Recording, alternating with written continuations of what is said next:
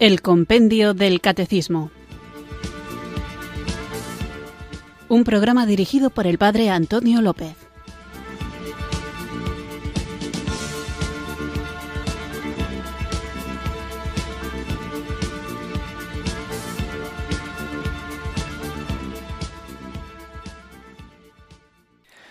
Muy buenas tardes, queridos oyentes de Radio María. Recibido un cariñoso saludo desde Irurzun, en Navarra, quienes sintonizáis una tarde más esta radio que cambia vidas, esta emisora de la Virgen, Radio María, para escuchar el Compendio del Catecismo, nuestro espacio diario de la tan necesaria formación católica en el que tratamos de comprender esta fe que nos salva para poder vivirla mejor y de este modo poder compartirla sabiendo cuando sea necesario, cosa que ocurre muy a menudo, poder defenderla. Estamos en el compendio del catecismo hablando de los sacramentos y después de haber hablado de los sacramentos de la iniciación cristiana, bautismo, confirmación y Eucaristía, iniciamos el capítulo dedicado a los sacramentos de la curación después de hablar en sentido general de los dos sacramentos de la curación, que son el de la penitencia y el de la unción de enfermos, viendo la necesidad que tenemos de ellos, puesto que la relación con Dios, la vida nueva recibida de Cristo, puede debilitarse e incluso perderse, y precisamente por eso es necesario sanarla, vamos a continuar con nuestro programa dedicándonos ya en concreto al sacramento de la penitencia o de la reconciliación, sacramento del perdón, sacramento de la confesión y de la conversión. Así, a lo tonto, os he leído ya la respuesta a la pregunta de hoy, que es sobre los nombres que recibe este sacramento, pero antes de iniciar el programa propiamente dicho, vamos a comenzar invocando a aquel que nos hace entender la necesidad que tenemos de conversión y que nos posibilita para realizarla transformándonos interiormente, que es el Espíritu Santo. Así que con un canto que nos sirva también de ambientación para el tema que vamos a tratar hoy, invoquemos juntos el don de Dios.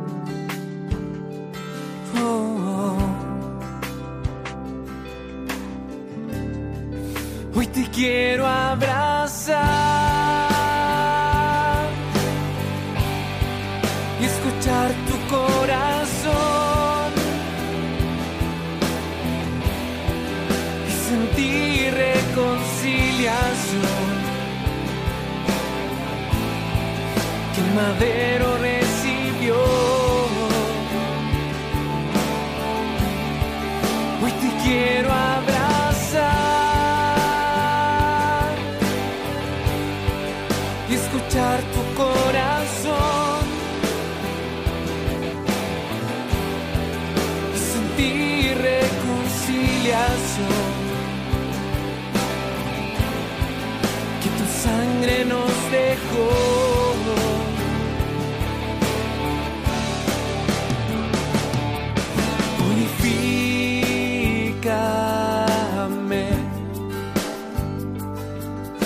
renueva mi ser. Me arrodillo frente a ti para recibir tu perdón.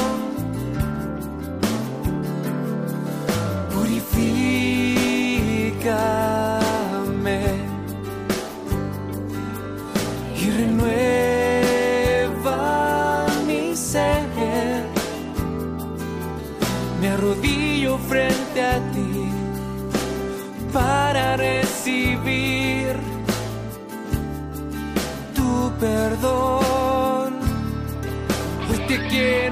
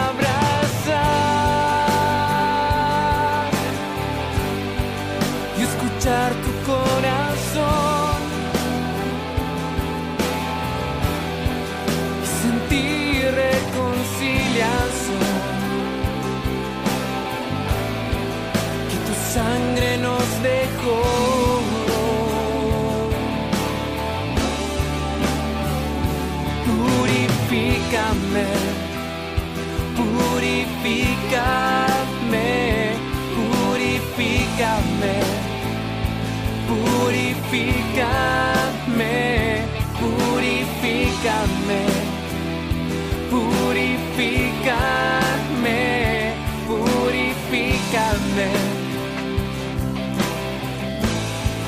Hoy te quiero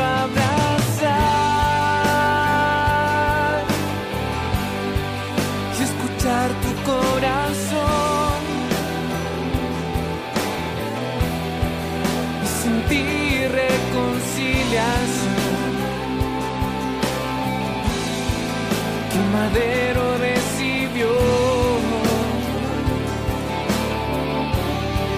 Hoy te quiero abrazar,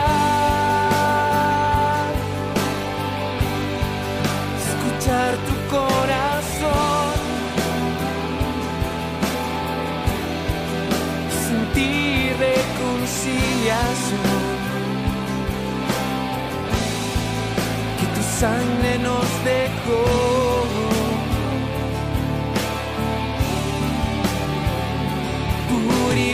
Purifícame,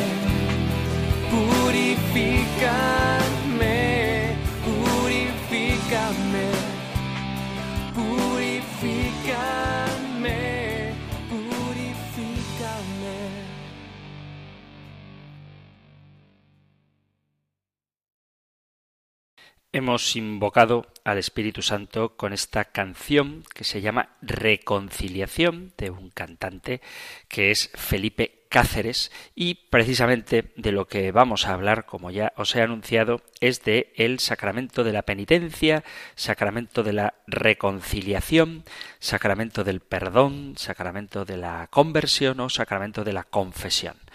Os leo la pregunta y ya he dicho dos veces la respuesta del tema que toca hoy, que encontráis en el Catecismo Mayor en los puntos 1422 al 1424. Escuchamos ahora la pregunta 296 del compendio del Catecismo. Número 296. ¿Qué nombres recibe este sacramento? Este sacramento es llamado sacramento de la penitencia, de la reconciliación, del perdón, de la confesión y de la conversión.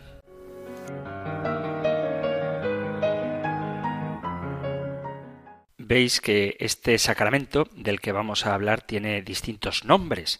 Se llama sacramento de la penitencia porque no es simplemente que vas, te confiesas y punto, sino porque de este sacramento sigue todo un proceso de conversión, de arrepentimiento y de reparación.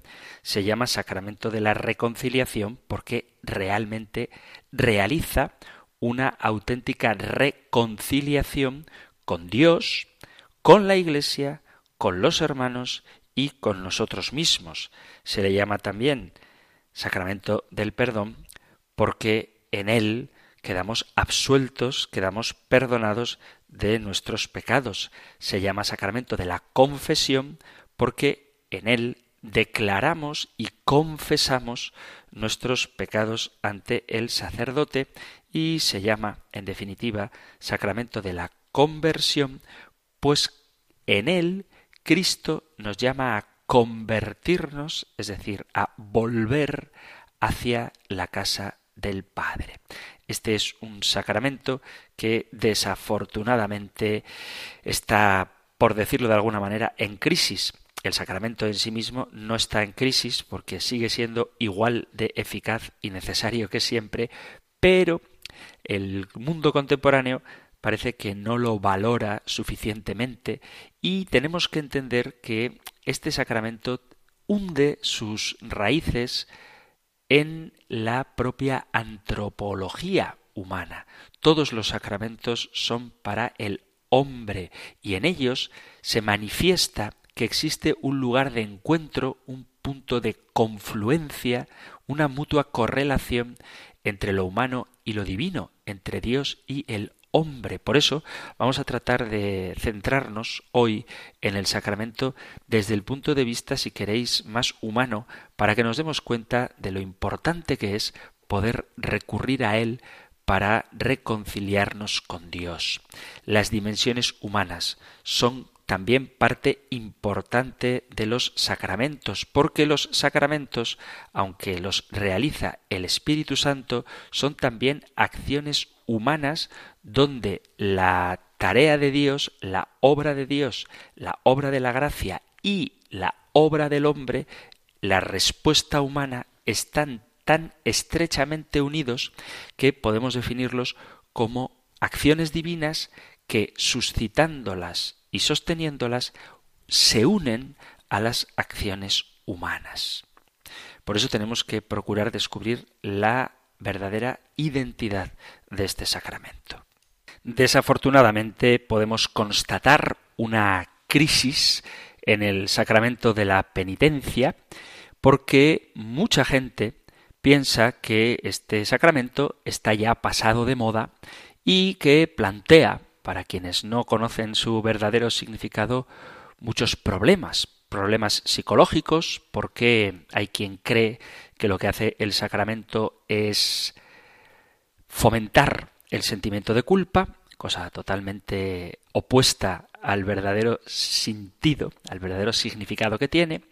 Plantea también problemas teológicos. Mucha gente piensa que no necesito de un sacerdote para que Dios me perdone y por lo tanto no es necesario confesarse y también plantea problemas morales como la propia conciencia de pecado. Ahora parece que todo está permitido. Incluso hay una frase que se ha hecho muy popular que tiene cierta gracia, pero que en este contexto de la Iglesia, de la relación con Dios y del sacramento de la penitencia es terrible. Esa frase que dice yo no me arrepiento de nada, no me arrepiento de lo que he hecho, me arrepiento de lo que no he hecho. Y efectivamente existen pecados de omisión, lo que no has hecho, pero existen también pecados de acción, lo que has hecho, y de pensamiento, palabra y acción de obra.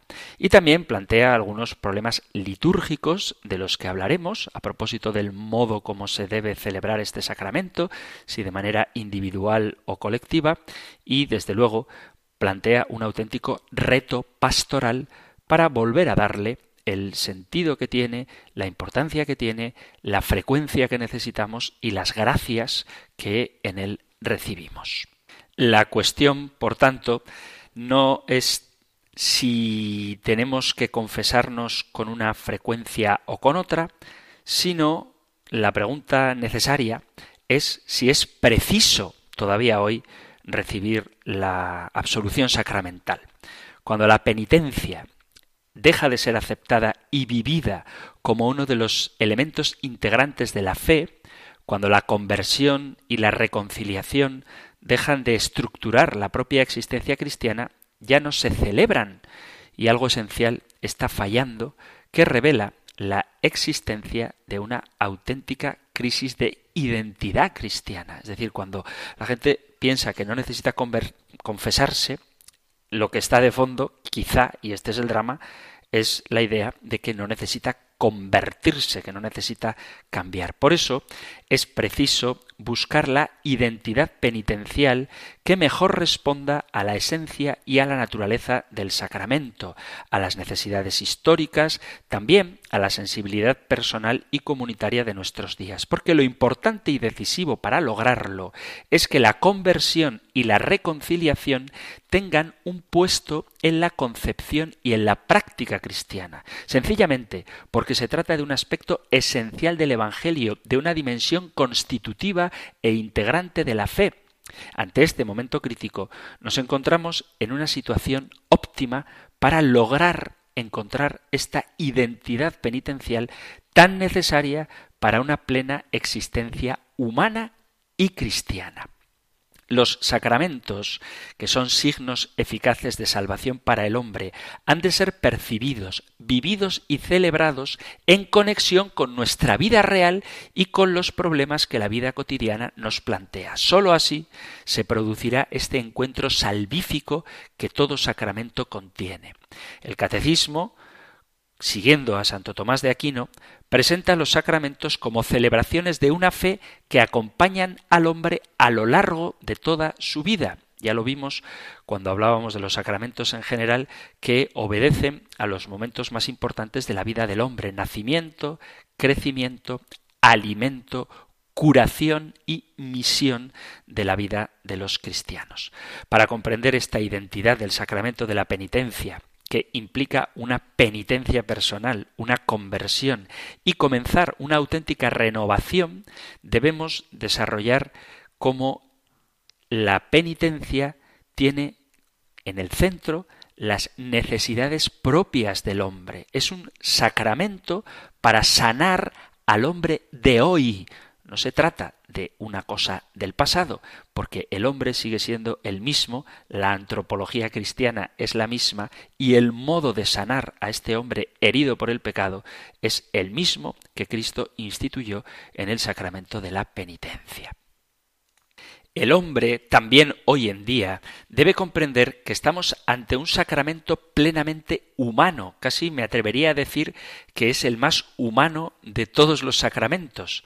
Todos los elementos de este sacramento de la reconciliación se sustentan en un profundo cimiento antropológico. Si perdemos de vista la realidad de lo que es el hombre, nos resultará muy difícil comprenderlo y menos amarlo para nuestros contemporáneos y para nosotros mismos. El punto de partida para la comprensión antropológica del sacramento de la penitencia es que como lo define el catecismo, es un sacramento de curación, un sacramento de sanación y que enlaza con su fundamento evangélico en las palabras que Jesús pronuncia en el Evangelio de San Mateo, en el capítulo 9, versículo a partir del 12, cuando el Señor dice, no necesitan de médico los sanos, sino los enfermos.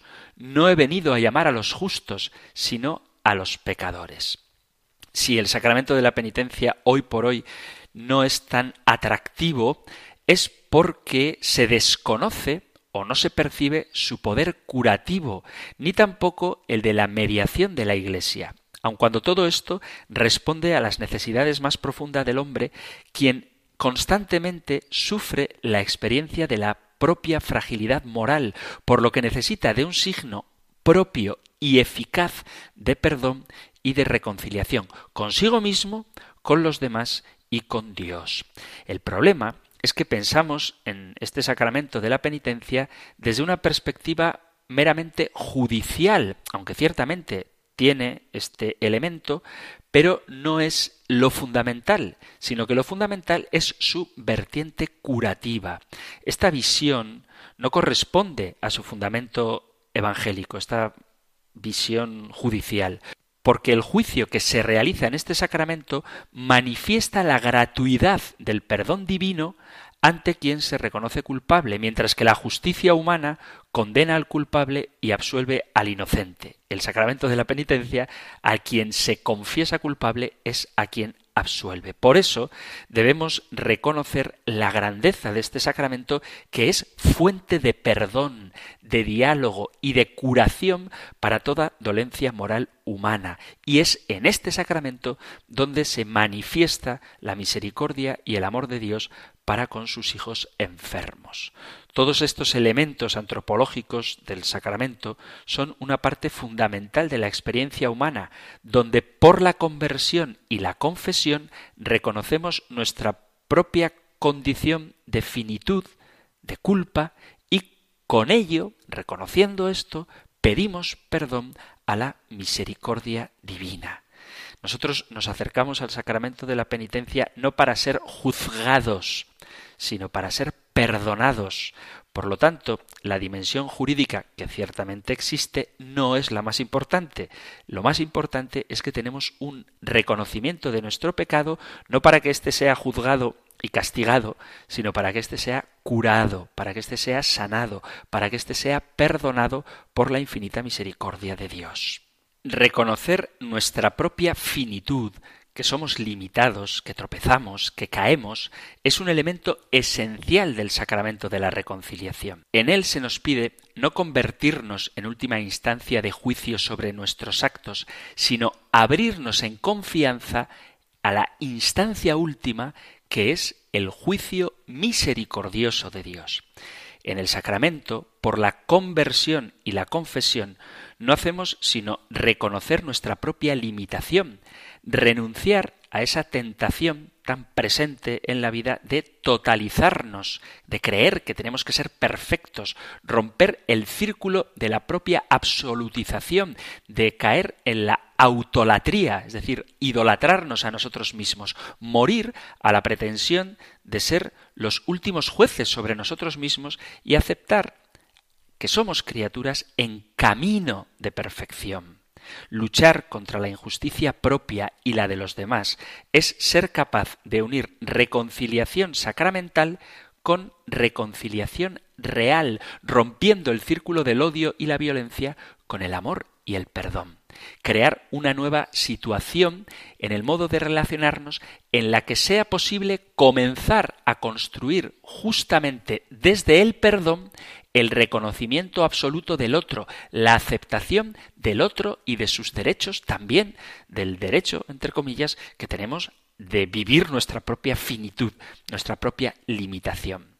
Por eso tenemos que presentar el elemento humano, psicológico, de la propia condición de ser hombre, la conciencia de la falta que forma parte sustancial de la experiencia humana.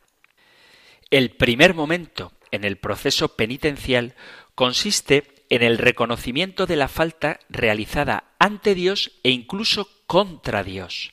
La conciencia de la falta es una realidad psicológica universal, designada a menudo como un sentimiento de culpa. Es el sustrato psicológico necesario para que pueda desarrollarse el sentido bíblico del pecado.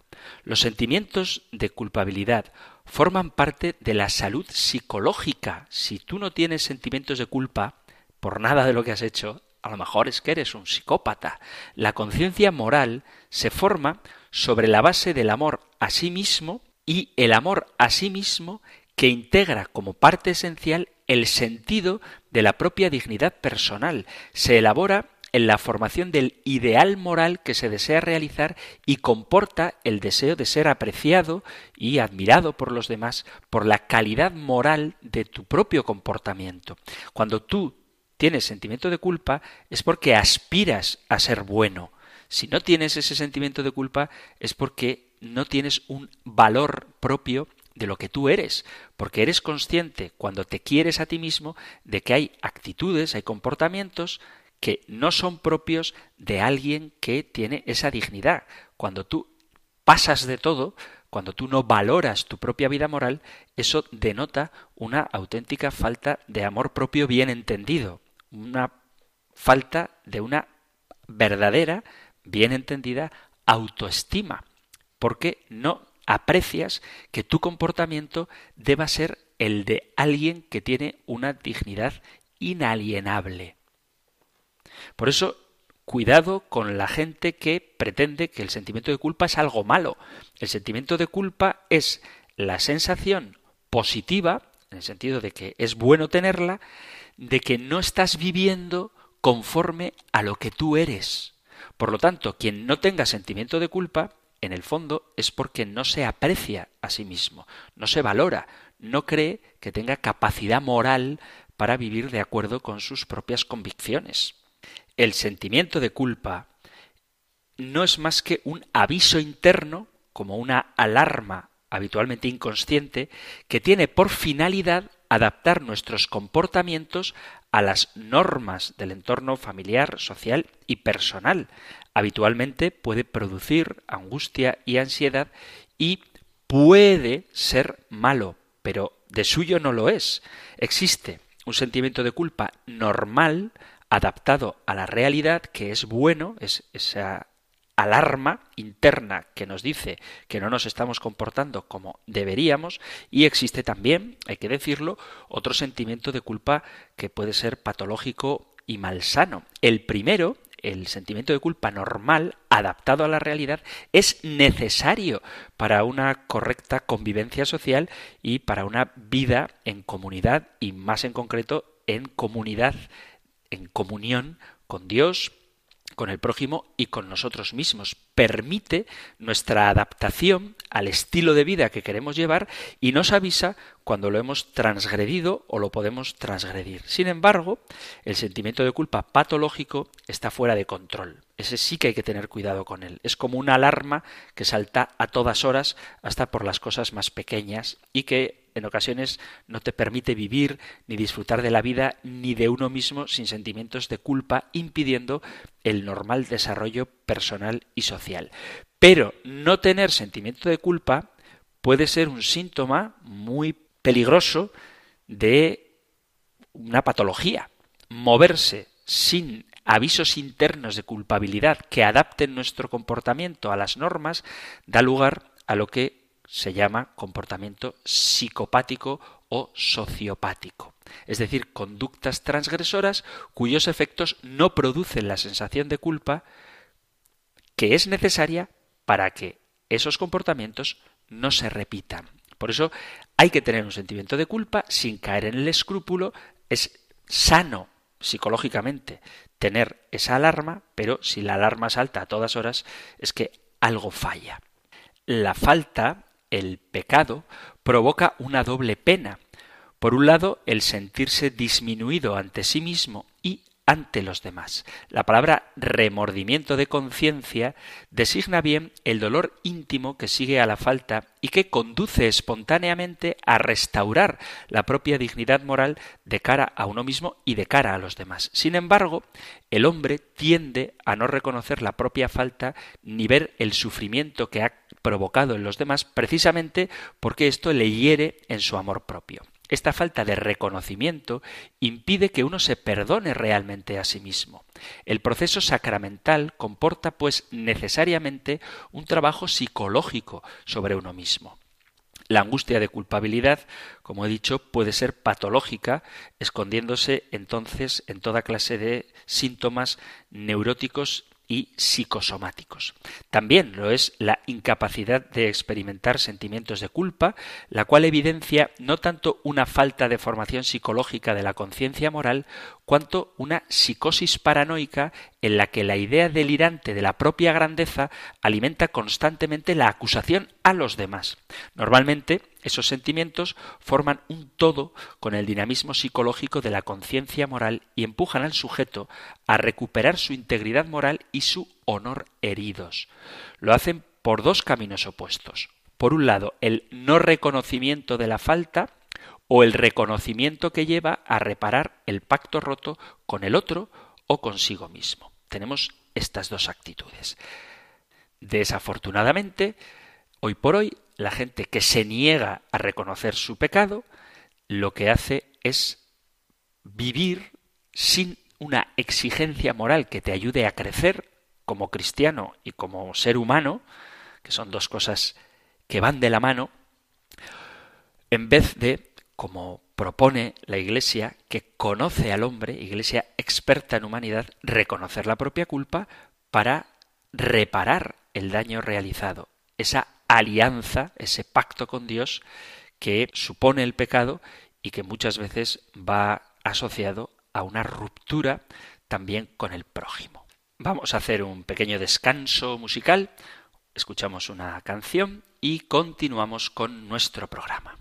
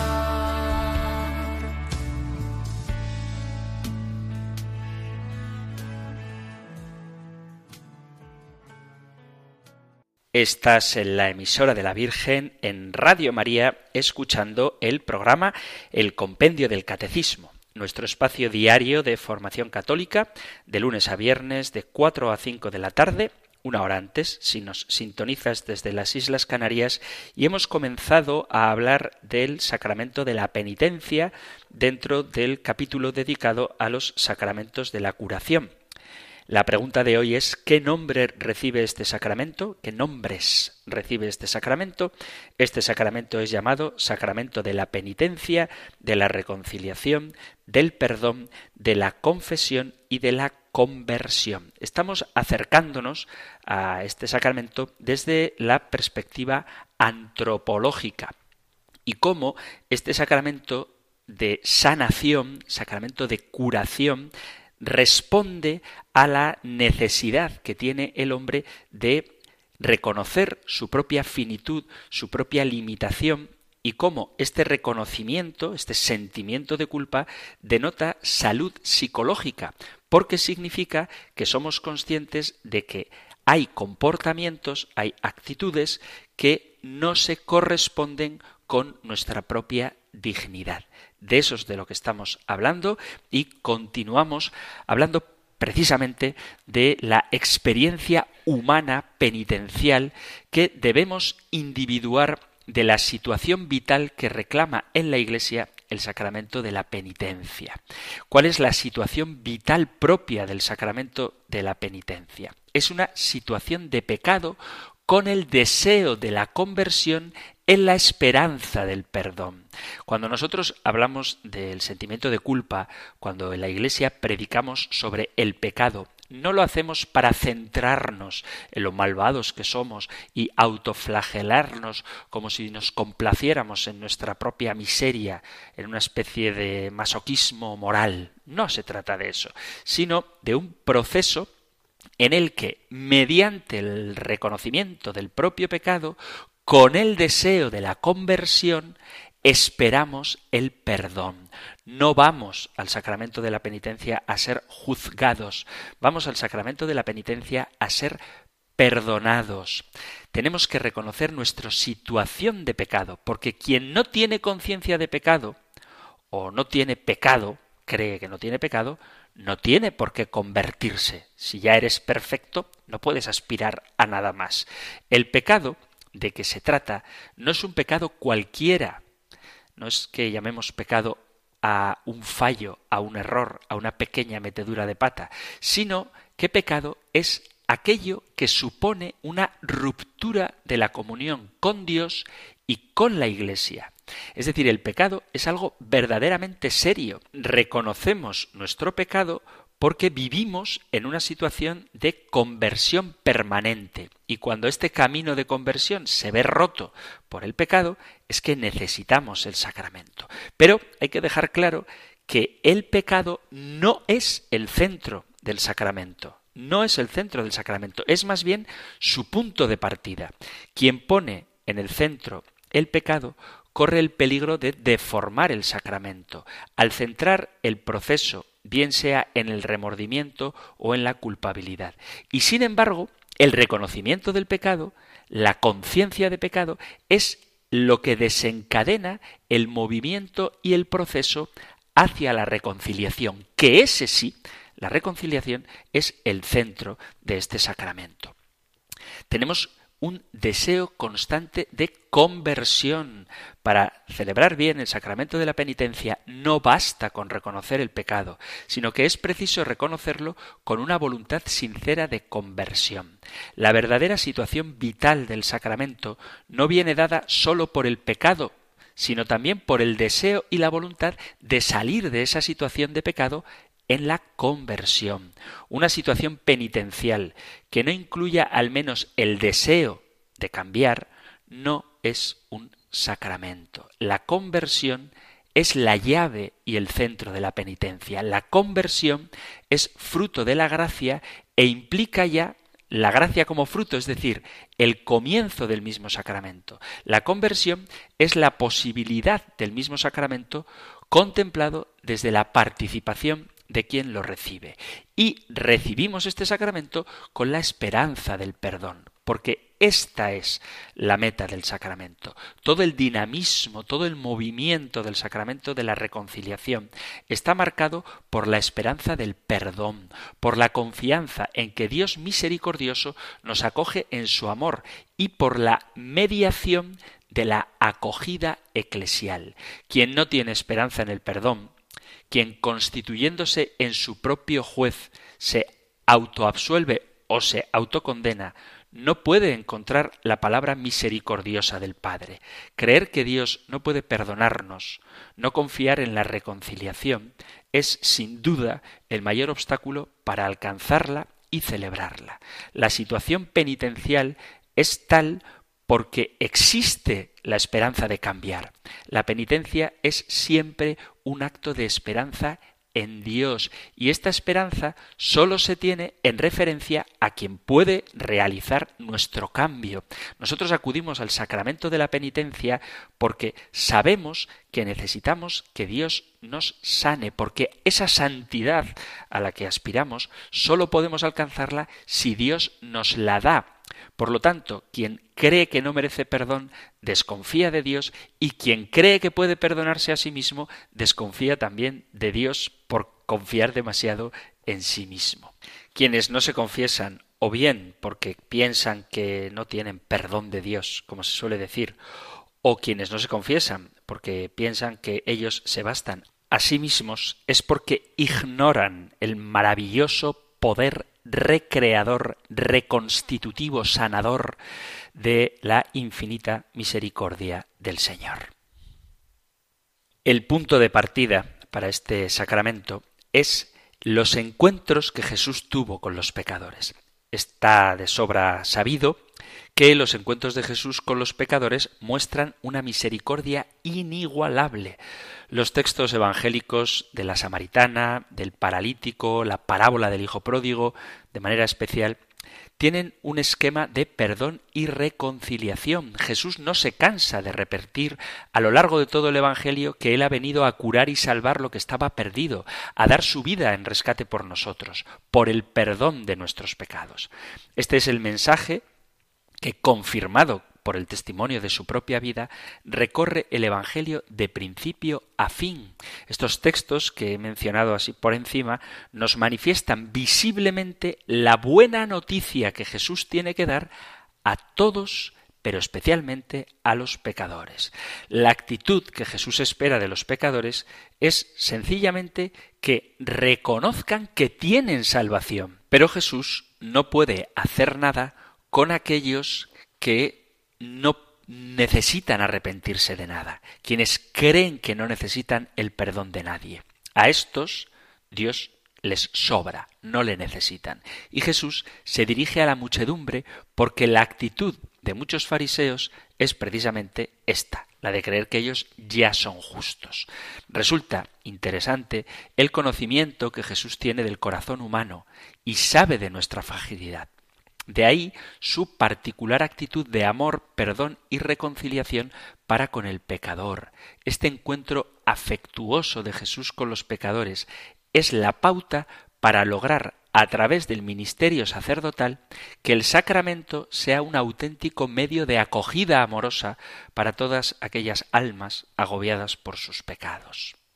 La penitencia nace de una actitud interior que es la conversión del corazón. Los elementos que estructuran el sacramento de la penitencia se explican desde este carácter profundamente humano y que es personal y comunitario a la vez.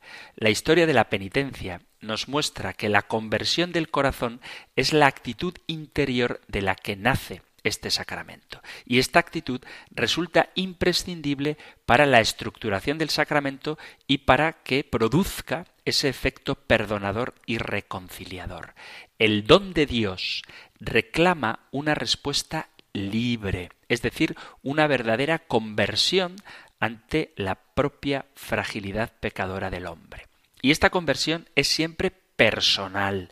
Supone un cambio real en la orientación de la vida, en la mentalidad y también en la forma de vivir, semejante al que vemos en la parábola del Hijo Pródigo, en Zaqueo o en cualquiera de los pecadores con los que Jesús se encontró. Definitivamente se trata de volver al amor de Dios como el auténtico principio y fin de la existencia humana. La actitud interna de conversión necesita exteriorizarse mediante palabras y gestos. Y esto viene exigido por la propia naturaleza corporal y social del ser humano, porque el hombre es ante todo un ser en relación.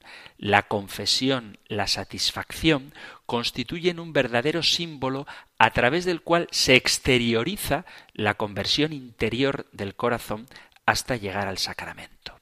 Esta expresión de palabras y gestos se realiza mediante la confesión sacramental y la satisfacción entendidas como esta necesidad de diálogo interpersonal. Así, conociendo cómo es el hombre, cómo está estructurado en su ser, entendemos la necesidad de un diálogo, de una intercomunicación personal cuando el hombre busca la reconciliación con Dios.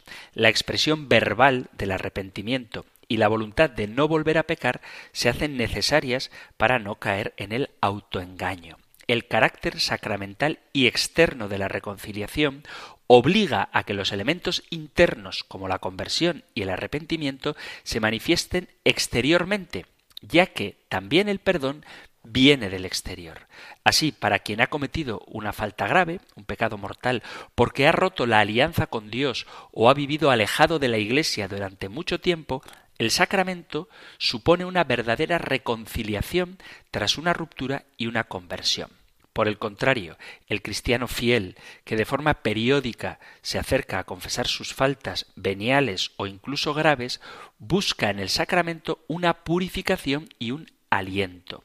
En el primer caso, podríamos hablar de sacramento de la reconciliación, porque establece un lazo que se ha roto entre Dios y el hombre, mientras que en el segundo caso, en el caso de una persona piadosa que se confiesa habitualmente, se trataría de un sacramento de purificación destinado a purificar y restaurar una vida cristiana que no ha llegado a romperse del todo.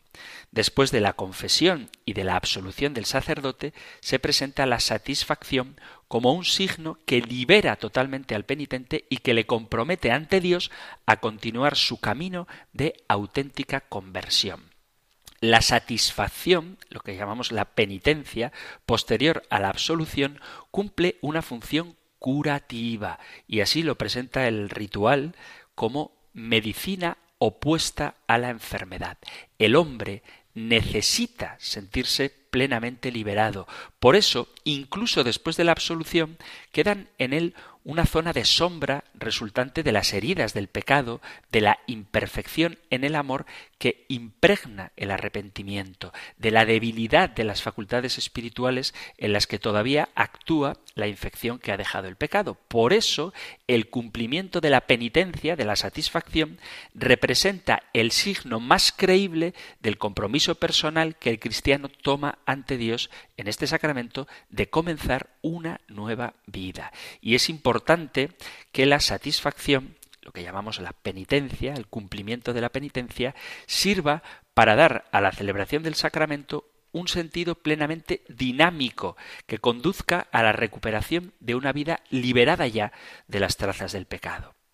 Todo esto concluye en la confesión de la gracia, mediante el cual el pecador reconciliado entona un himno de gratitud a la misericordia divina. Y el sacerdote forma parte esencial en toda esta dinámica del sacramento de la penitencia. Por eso el sacerdote debe ser siempre ministro de misericordia y de acogida para el pecador.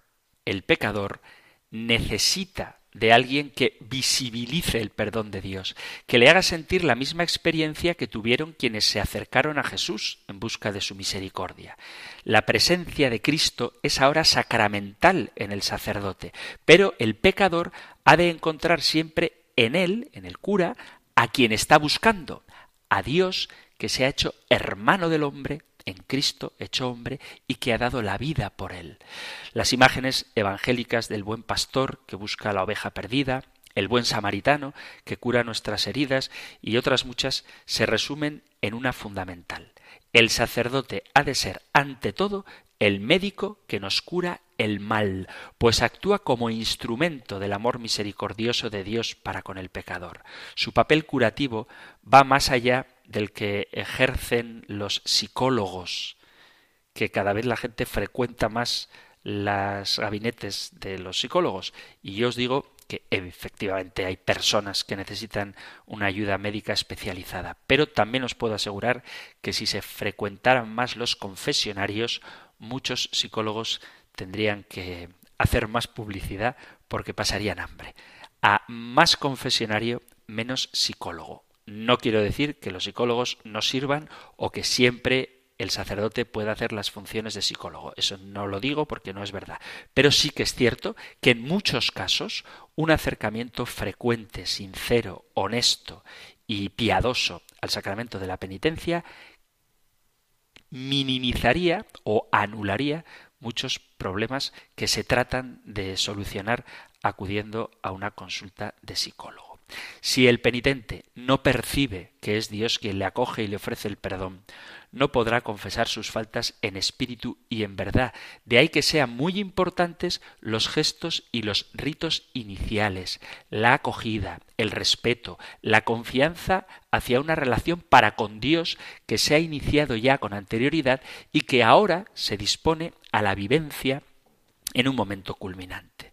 Las palabras humanas de ánimo, unidas a la proclamación de la palabra de Dios, crearán el clima adecuado que conducirá al fiel hacia una confesión de la gloria de Dios incluso antes de la confesión de los pecados. Por lo tanto, la acogida, el encuentro y el diálogo interpersonal requieren un lugar apropiado para ello, respetando siempre el derecho a la confidencialidad de quienes así lo deseen, así como el uso de lugares alternativos aunque estén situados fuera de la iglesia, que esto también está permitido.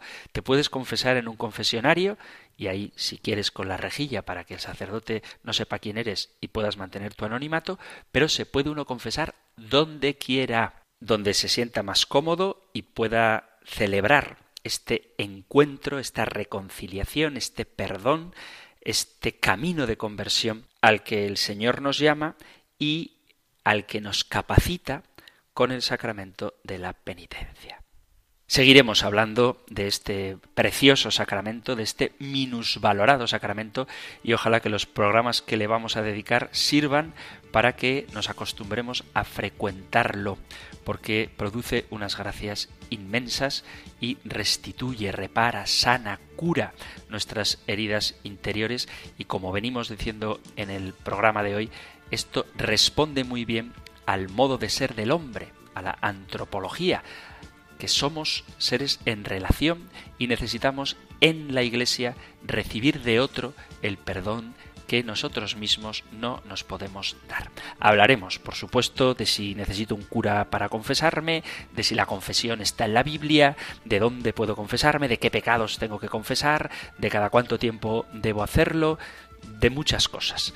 Pero este ha sido solo el primer programa dedicado a la penitencia. Si hay alguna duda que haya quedado en el programa de hoy, si hay algún planteamiento que queráis hacer, algo que no tengáis del todo claro, cualquier pregunta que queráis formular, sabéis que tenéis a vuestra disposición el correo electrónico compendio arroba radiomaria.es, compendio arroba radiomaria.es o el número de teléfono para WhatsApp 668 594 383 668 594 383 donde podéis enviar vuestras preguntas, sugerencias, discrepancias, testimonios, lo que queráis compartir. En Radio María nos encanta sentir cerca a los oyentes y por eso pone a vuestra disposición estos medios para comunicaros con el programa. Terminamos ahora recibiendo la bendición del Señor. El Señor te bendiga y te guarde, el Señor ilumine su rostro sobre ti y te conceda su favor, el Señor te muestre su rostro y te conceda la paz. Muchísimas gracias por estar ahí, gracias por escuchar el compendio del catecismo y si queréis volveremos a encontrarnos en un próximo programa. Un fuerte abrazo.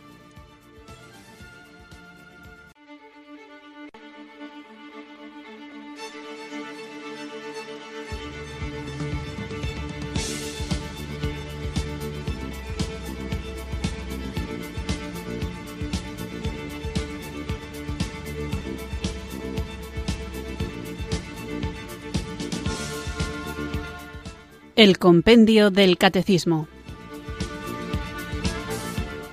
Un programa dirigido por el Padre Antonio López.